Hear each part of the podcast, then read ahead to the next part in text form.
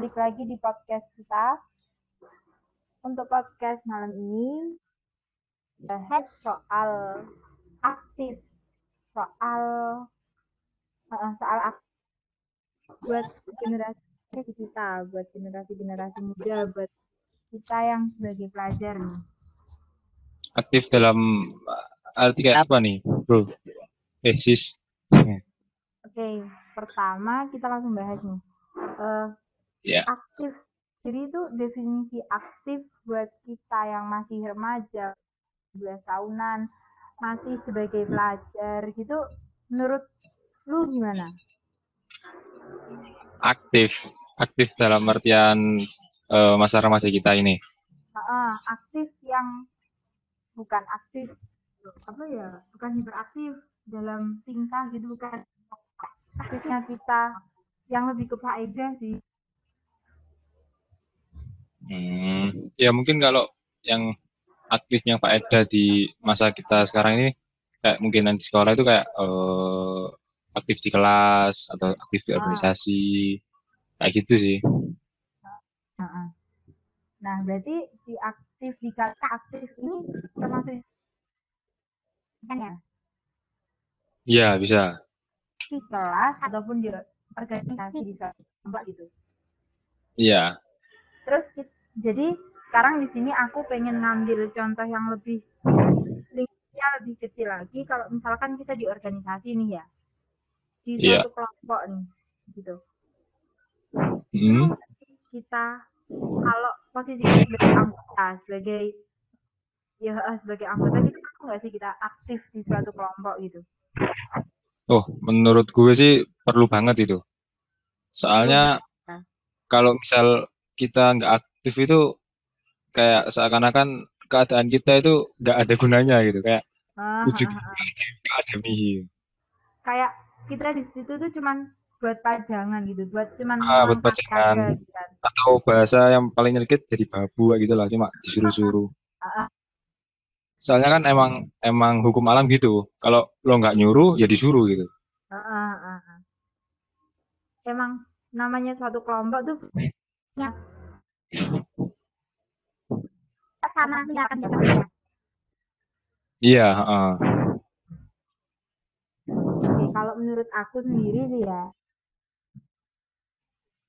untuk menyuarakan di suatu kelompok, apalagi di organisasi ya, yang lingkupnya lebih kecil daripada ya, yang gede-gede di seminar-seminar gitu biasanya ya. Iya. Emang perlu banget sih. Justru lingkup kecil tuh lebih kayak banget yang namanya pendapat gitu. Hmm. Kayak Tapi menurut lo eh, apa semua hal itu perlu untuk diomongin gitu? Apa perlu nggak ada kayak filternya gitu? kalau menurut sih tergantung Pasti tergantung kalau hukumnya kita belak-belakan kayak ya udah emang perlu banget buat kita menyuarakan hal-hal yang yang sekiranya harus gitu tapi kalau misalkan di situ lingkupnya kalem-kalem bahasanya juga nggak terlalu formal jadi kita juga harus bisa ngembangin gitu aja Berarti kita harus menyesuaikan keadaan gitu. ah bener banget kalau menurut Hmm. lu sendiri Kalau aku sih lebih ke arah ya selama itu benar, kenapa nggak disuarakan gitu, meskipun bertentangan dengan orang banyak gitu. Jadi oh berarti kalau misalkan kita punya pendapat nih ya, menurut kita benar Heeh. nggak Heeh. usah mikir yakin hati apa. Iya, Oh, soalnya kan kalau kita mikir ini kes- apa ini tersinggung apa enggak kayak itu ya kita bakal ngerasa lama-lama nggak enakan sendiri sih. gitu. Hmm, hmm, hmm. tanpa ngefilter gitu ya. Mm-mm, jadi eh, n- pokok Anda punya hujahnya, Anda punya dalilnya ya keluarin. Jadi kayak eh, cepat terbuka lah anggapannya gitu bisa. Oh iya iya. Terus nyikapin temen kita yang apa ya namanya kayak gitu. Kayak dia nih. Udah pasti gampang sakit hati, gampang nggak terima sama pendapat kita gitu. Masa kita juga harus cara pendapat kita tuh dengan tanpa filter gitu. Eh kalau itu sih terserah terserah kita sih maksudnya. Kayak kalau kita berani ya nggak masalah nggak masalah. Tapi kalau misal kita nggak berani ya ya mending jangan gitu. Lihat Oh, efek gitu. ke depannya lah. Kalau misal kalau sampein terus nggak ada efeknya atau efeknya biasa aja ya nggak nggak apa-apa. Hmm, hmm, oke. kayak contoh tuh eh gue tuh pernah di kan sebelum jadi dulu jadi Kisim Lugo kan anggota. Itu pas rapat itu ada satu anggota yang jarang banget ngomong. Pasti. jarang banget ngomong terus pas kebetulan ngomong itu pernah ngomong kan ngasih saran gitu ngasih pendapat. Terus habis itu eh, sebenarnya pendapatnya bukan ditolak cuman kayak eh, apa ya kurang direalisasikan gitulah kurang diterima Oh iya terus, iya. terus habis itu entah siapa gitu mungkin bahasanya kurang nggak kurang kurang enak itu terus akhirnya si dia ini nangis tiba-tiba di akhir rapat. Dan kita benar-benar nggak nggak nggak tahu kenapa awalnya terus ya tiba-tiba nangis gitu aja. Terus ya udah kayak pas udah akhir-akhir tanyain kenapa kamu kok nangis itu terus diem aja. Ya semua bingung dong maksudnya Ya, kita nggak tahu kenapa gitu. Terus akhirnya lama ditungguin ya kayak ya udah kayak nungguin anak kecil nangis itu. Ditungguin lama akhirnya mau ngomong kira anu oh pokoknya intinya bilang oh pendapat pendapatku nggak diterima gitu gitulah pokok intinya. Iya, saya iya. kira ya udah ketua ketua ketua Asim pokoknya bilang mohon maaf bla bla bla bla gitu.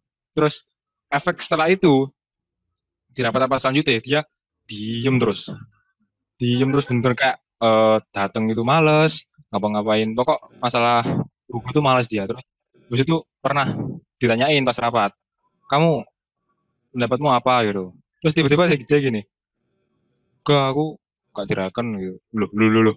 kok kok kok gitu? Loh. Otomatis aku langsung ngebrek ngebrek meja. Duh. Iya. bla bla bla. Terus habis itu ya udah. Terus habis itu rapat-rapat selanjutnya itu mesti kayak pendapatnya pendapatnya semua orang itu ke dia tuh kayak bertentangan gitu loh tapi ya ya kita bodo amat gitu maksudnya apa efeknya dia gitu dilanjutin aja Oh gitu. dari aku gitu Jadi kalau di situ bisa kita lihat kalau itu ya ke personalnya di suatu kelompok gitu. Mm-mm.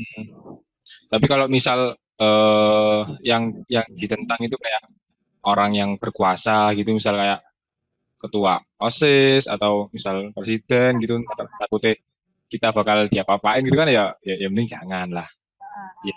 Percuma suara kita didengar cuman kita kita jadi nggak kayak gitulah benar. Jadi semuanya itu soal menyuarakan pendapat itu harus dia tempat juga ya. iya Nah, gitu. Hampir sama sih sebenarnya kalau di aku sendiri juga biasanya kayak gitu. Cuman apa gara-gara kita itu cewek gitu kan ya. Mhm. Jadi lebih kayak eh ngefilter juga omongannya kita. Kita juga tahu sama-sama kalau kita tuh berperan lah intinya gitu. Apalagi kodratnya cewek tuh bakal kayak apa ya lebih kalem lebih kasihan kayak gitu jadi lebih kayak eh dengerin aja gitu Hmm, terus juga kata-katanya juga kita mungkin kalau di cowok lebih yang Frontal. oh, frontal. Kalau di cewek tuh dari pengalamannya kita lebih mikir ke depannya oh perasaan si personal personal itu gimana? kayak gitu. Jadi benar-benar kayak yang dipikirin itu bukan bukan apa yang bakal terjadi tapi ke perasaan si cewek eh gitu. Karena kalau kita mikirnya gini kalau kita udah ngenain hati personal personalnya nih bakal jalannya ke depannya itu bakal lurus juga gitu. Nggak ada yang grundel-grundelan ikhlas nggak ikhlas juga nggak ada. Jadi semuanya bisa ikhlas semua buat ngejalanin gitu. Oh gitu. Tapi itu nggak nggak apa nggak pengen kayak buat sistem yang memaksa mereka gitu maksudnya? Ya bodo amat gitu. Kalau selama ini ya yang aku rasa ini enggak sih. Di cewek lebih kayak kita harus jalan bareng-bareng. Kita punya program satu dibicarain. Nanti ada yang menyuarakan pendapat. Harus ada harus punya eh, opini-opini asumsi-asumsi. Nanti kita bahas.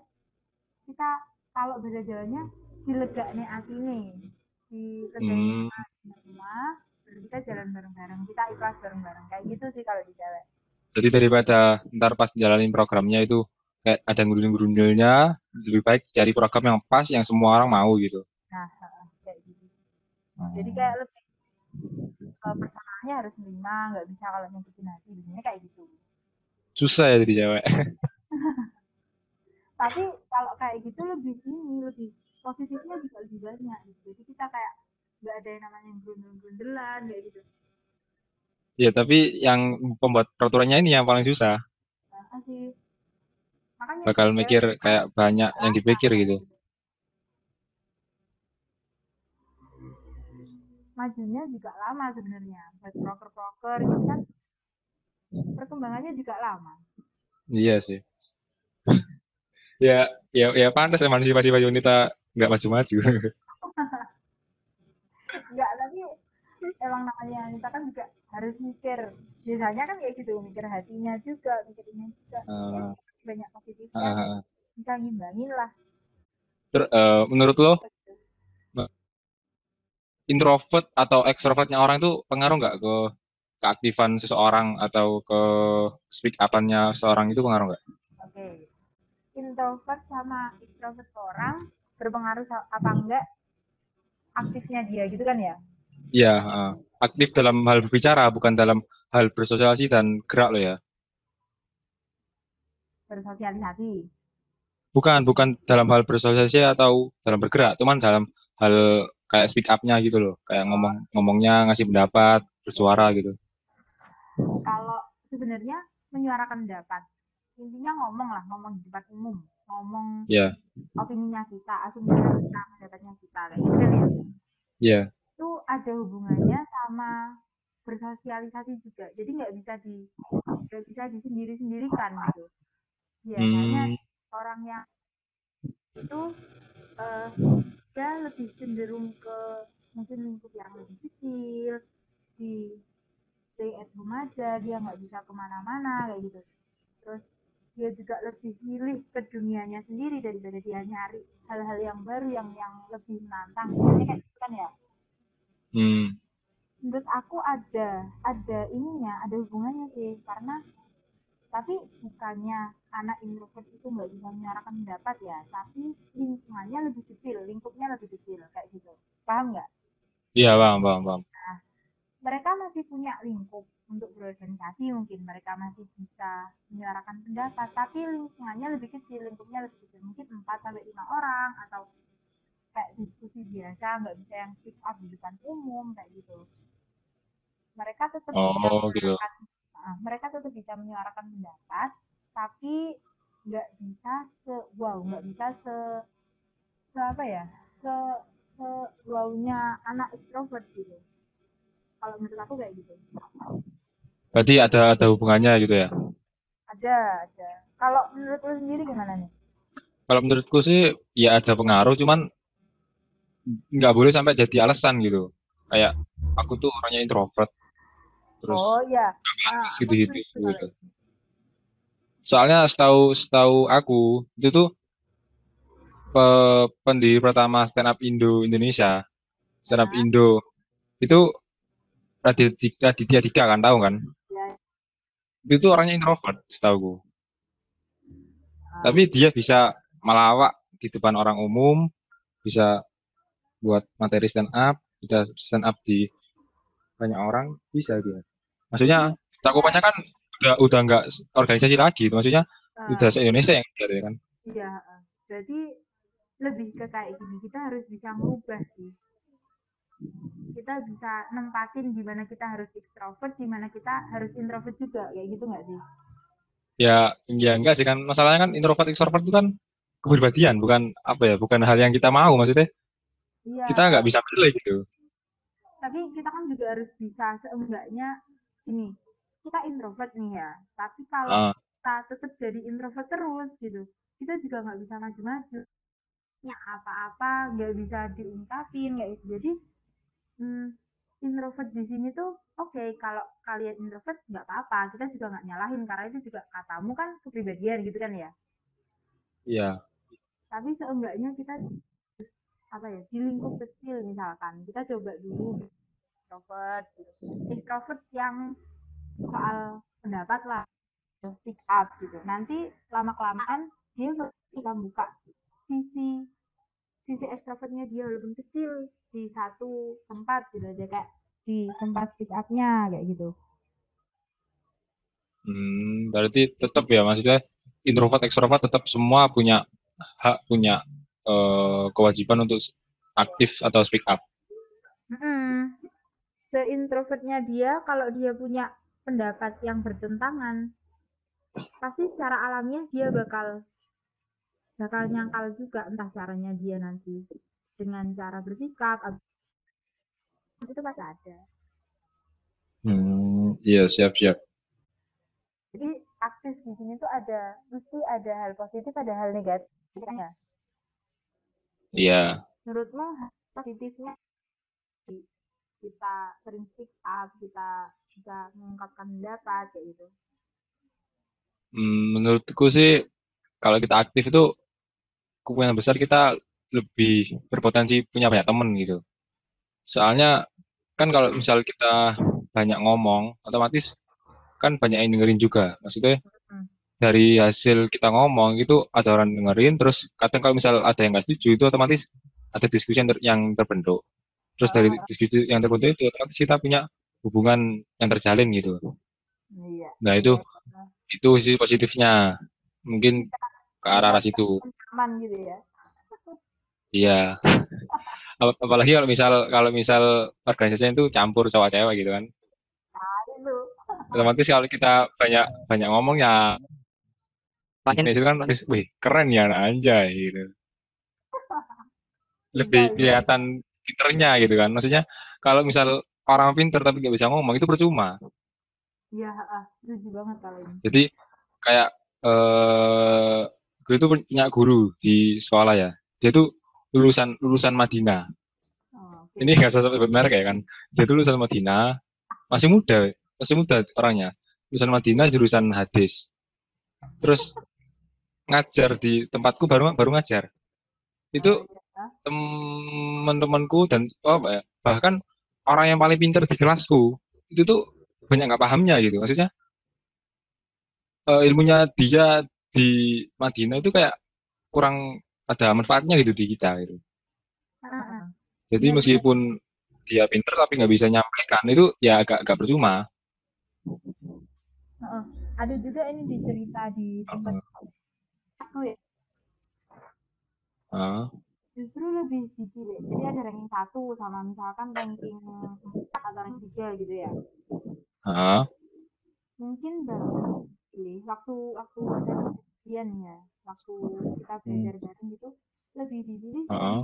ini daripada ranking satu gitu karena ranking tiganya ini ternyata lebih bisa jelasin lebih humble buat teman-teman yang kurang bisa kayak gitu yang butuh penjelasan lebih kayak Oh, jadi kayak manfaatnya lebih banyak gitu hmm, buat orang lain. Anak di ranking tiga itu tadi daripada ranking satu karena kalau jelasin juga lebih enak, lebih bisa diajak guyon uh. gitu. Nah, iya sih ya, ya itu itu manfaat uh, sisi positifnya dari banyak ngomong gitu. Uh. Terus kalau sisi negatifnya, kalau dari gue itu otomatis juga mungkin banyak musuhnya juga. Oh iya. Uh. Kalau misal kita sering kayak uh, omongannya gak enak atau pendapatnya itu menyelisihi iya, iya, benar, banyak orang, ya, otomatis gitu. Benar, benar. Tapi meskipun gitu menurutku kayak kalau misal pendapat kita se senyeleweng apa pun, kalau misal itu ada dalilnya atau ada, ada hujahnya, ya nggak masalah. Maksudnya, iya. eh, apa ya? Insya Allah kalau di, di lingkup organisasi itu masih bisa diterima gitu. Selama itu punya hujah dan dalil. Tapi kalau lingkup sosial masyarakat itu ya, ya jangan kalau bisa. Ya, sebenarnya berpendapat itu juga lihat kualitas pendapatnya juga gitu. Kalau kita Iya. tapi kalau bahasa Jawanya mek omong tok kayak gitu pasti ya enggak uh. kayak gitu kita uh. diremehin kan uh. sih sebenarnya sebelas dua belas sama positif negatif menurut aku sih ya. Tipis-tipis gitu. Uh. karena kan kita juga sama-sama mantan organisasi ya nggak mantan sih sebenarnya masih organisasi juga Masih. Eh, entah di SMP atau di SMA juga tetap organisasi. Jadi kita bisa ngerasa hanya eh, speak up bisa rasanya ngomong di depan umum ngomong pengalaman-pengalaman asumsi-asumsi kita kayak gitu. dan kita juga Hmm, ngerasa sebagai anak yang pasif tuh sebenarnya nggak enak ya kan Iya, iya. emang emang penting sih Bahkan kalau jadi pasif itu lebih banyak ke arah ditindasnya sih kalau kalau gue. gimana gimana Dulu lebih banyak ditindasnya kalau oh banyak iya pasifnya. Dulu sebelum masuk masuk OSIS itu jadi apa ya? Jadi ya emang dipimpin ada waktunya untuk memimpin gitu. ya benar Pas pas dipimpin ya agak-agak kurang gak enak. Eh, sebenarnya Terus ya oh ya inget apa namanya? Positifnya juga kita tuh bisa kayak eh, dari hasil aktif kita, dari speak up kita itu bisa merubah sesuatu gitu. Kalau misal kita kayak punya keinginan, oh ya, eh, pembaharu Dan- ya bisa mengajak orang lain gitu. Iya Nggak bisa sendirian kita nggak mungkin nggak mungkin bisa sendirian itu merubah sesuatu atau ngelawan keburukan gitu. Dia kan nggak pernah juga kan lihat Power Ranger ngela- ngelawan musuhnya sendirian ya. Mesti bareng-bareng. iya iya iya iya Oke. Terus kalau menurut lo sendiri gimana? apa nih positif negatif Ya positif negatif. jadi positifnya kalau menurut aku tuh 11 12 kayak banyak temen gitu itu kan Hmm. hasil dari kita banyak ngomong yang berbobot gitu kan akhirnya banyak Iya. percaya sama kita yang ngeiyain pendapat-pendapat kita kayak gitu yang nganggap kita oh dia seru buat diajak diskusi kayak gitu Iya.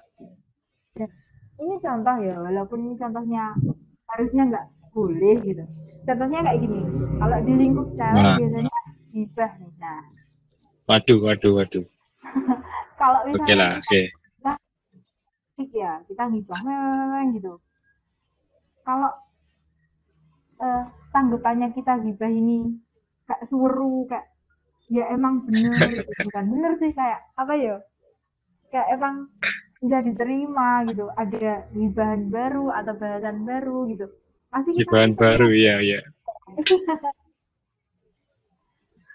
kayak apa ya Ya, emang justru anak-anak seru tuh anak-anak yang kayak sering ngobrol sering terus kayak gitu sebenarnya itu anak-anak yang aktif gitu anak yang pasif tuh Hmm. malah kayak menyendiri pertama kayak gitu kayak temennya juga itu itu aja kayak gitu Mhm. Oke, oke, oke. Terus negatifnya? temen gitu terus negatifnya negatifnya ya tadi di banyak dibenci. Karena kita dianggap kayak apa-apa diselisihin kayak gitu. Apa-apa enggak Oh, oh, kan. oh, oh.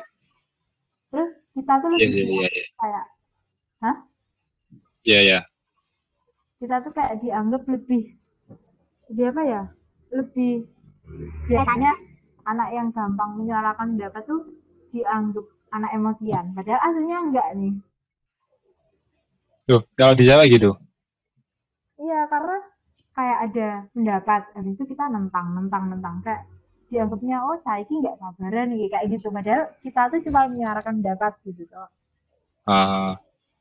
Oke, oke, oke, oke. Oke. Sekian. Makasih udah dengerin. Lanjut ke podcast kita. Nggak tahu kapan, tapi insya Allah segera ya. See you. Oke, see you.